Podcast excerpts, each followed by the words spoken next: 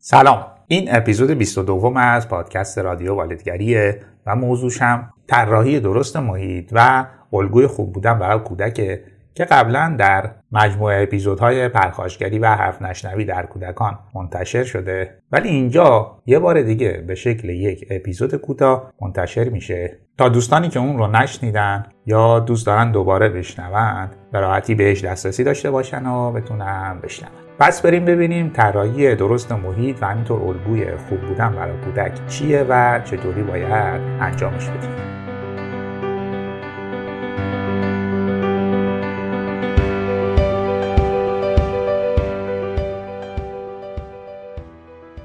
خب دسته بعدی راهکارها راهکارهایی که مبتنی بر یک طراحی و چیدمان درست محیط برای کودکن.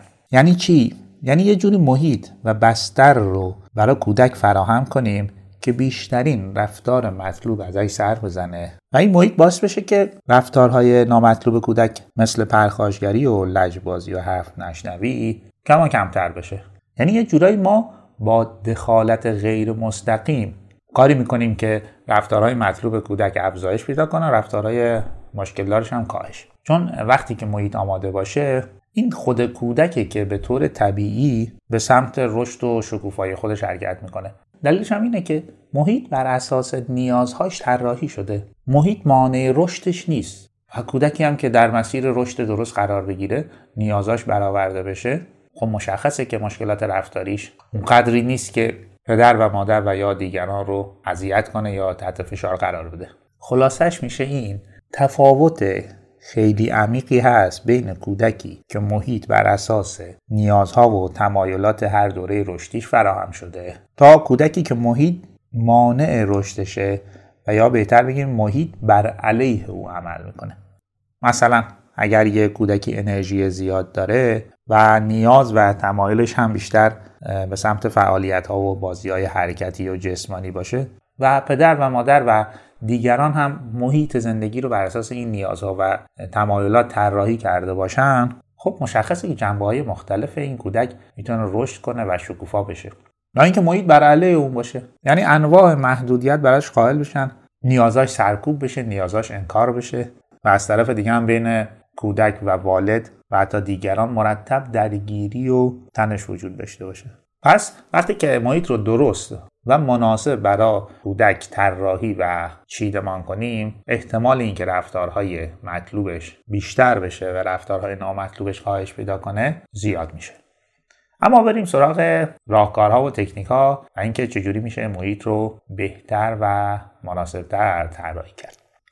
اولین موضوع موضوع الگوسازی مناسبه. خودتون هم می‌بینید دیگه. بچه ها استعداد فوق‌العاده‌ای در یادگیری از طریق مشاهده دارن. یعنی مغز کودک یک دوربین عکاسی یک دوربین فیلمبرداریه که چیزی رو که می‌بینه ضبط می‌کنه و در زمان لازم هم پخش می‌کنه یا نمایش میده. همین خاطر پدر و مادر قرار الگوهای مناسبی باشن برای رفتارهای درست مناسب و مطلوب کودک. یعنی یه والد پرخاشگر چطور می‌تونه یه کودک سالم بار بیاره. یه والدی که مرتب خودش لجبازی می‌کنه یا قوانین رو زیر پا می‌ذاره چطور می‌تونه انتظار داشته باشه که کودکش این موضوعات رو رعایت بکنه؟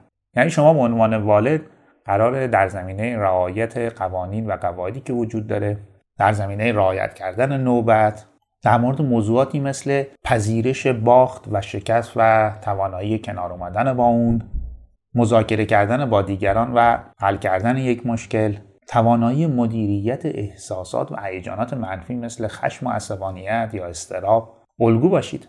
یعنی شما به عنوان والد فردی هستید که خشمگین و عصبانی میشید. ولی راه های مدیریت درست این خشم و عصبانیت رو می‌دونید اجرا می‌کنید و کودک شما هم می‌بینه. کودک شما می‌بینید که شما و همسرتون ممکنه بر روی موضوعات مختلف توافق نداشته باشید و مخالف هم باشید. ولی صحبت می‌کنید گفتگو می‌کنید مذاکره می‌کنید و تلاشتون اینه که راه حلی پیدا بکنید برای این موضوعاتی که به حال اختلافی بر سر اون دارید. و یه مورد خیلی مهم که این روزها من خیلی خیلی زیاد دیدم موضوع بدغذایی کودکان که کودک غذاش رو نمی‌خوره یا قهر می‌کنه یا به خاطر غذایی که دوست نداره و پخته شده پرخاشگری می‌کنه. در خیلی از مواردی که بچه ها چنین مشکلی رو دارن در رابطه با غذا یکی از والدین الگوی بدی بوده برای کودک. یعنی موقعی که غذا رو دوست نداشته قر کرده یا پرخاشگری کرده یا با همسرش دعوا کرده یا مرتب نق و ایراد و سرزنش نسبت به غذایی که پخته شده. خب کودکم داره این پدر یا مادر رو می‌بینه دیگه و به تدریج الگو برداری می‌کنه و در نهایت در رفتارهاش خودش رو نشون میده. پس قرار هوشیارانه و آگاهانه یک الگو خوب و مناسب برای فرزندتون باشید. و حتی خیلی جاها دقیقا طراحی کنید الگوی خوب بودن رو یعنی یه مشکلی که وجود داره رو به شکل آگاهانه باش برخورد کنید.